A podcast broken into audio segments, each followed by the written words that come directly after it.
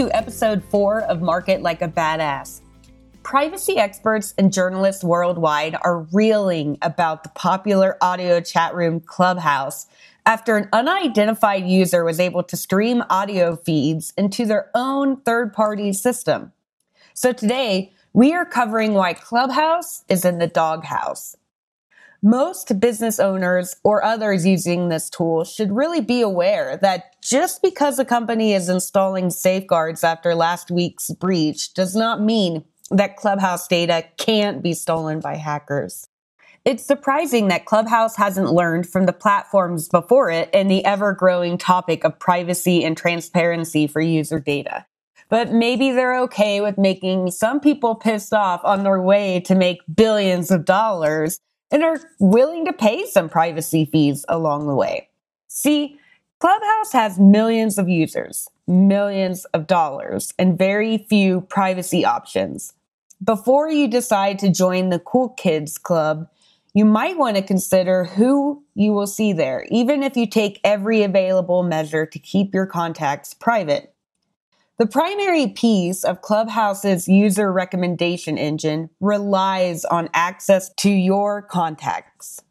Yes, meaning that your friends who are using Clubhouse and have you in their contacts will have to upload your phone number to them when you didn't give them permission to do so. Worse, Stanford Internet Observatory has confirmed that Clubhouse uses a software development kit, or otherwise known as an SDK, made by the Shanghai based company Agora.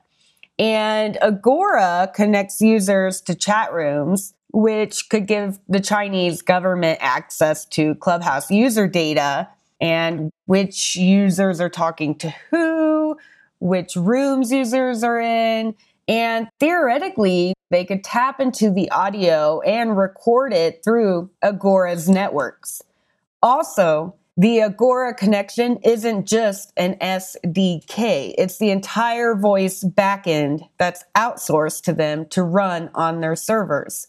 Thus, Clubhouse's reliance on the Chinese company for audio production and other support has raised a lot of flags around privacy concerns for Clubhouse users. Stanford Internet Observatory has said users of the invitation only iOS app should assume all conversations are being recorded. This means that not only if you are using the platform that your number could be uploaded to Clubhouse, but also into another country.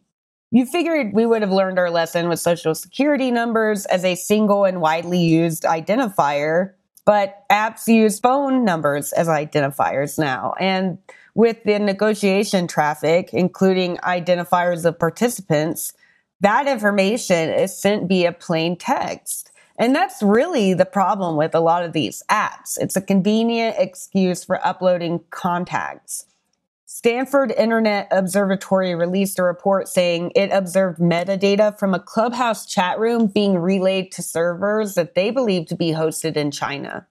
Now, according to LA Times, Agora said it couldn't comment on Clubhouse's security or privacy protocols and insisted that it doesn't store or share any PII or personally identifiable information. But remember, it's up to you to protect your personally identifiable information. So don't screw yourself or your friends or your business partners over by haphazardly giving out PII to someone else or another app always give users permission for their information to be shared because these days nothing is really as it seems. And privacy and data security are extremely important in the fight against pervasive tracking and harm that can come from online platforms. Again, we want to market like a badass. We want to do targeted campaigns, but it's really important that as business owners, we are socially conscious and transparent about the kinds of data that we collect and use for our marketing. As always, I will continue to follow the updates and provide new information as it becomes available.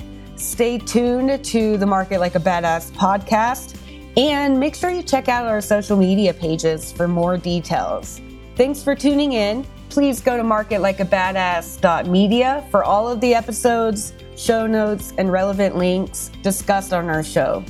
Also, be sure to follow us on Spotify and Apple. Talk to you soon.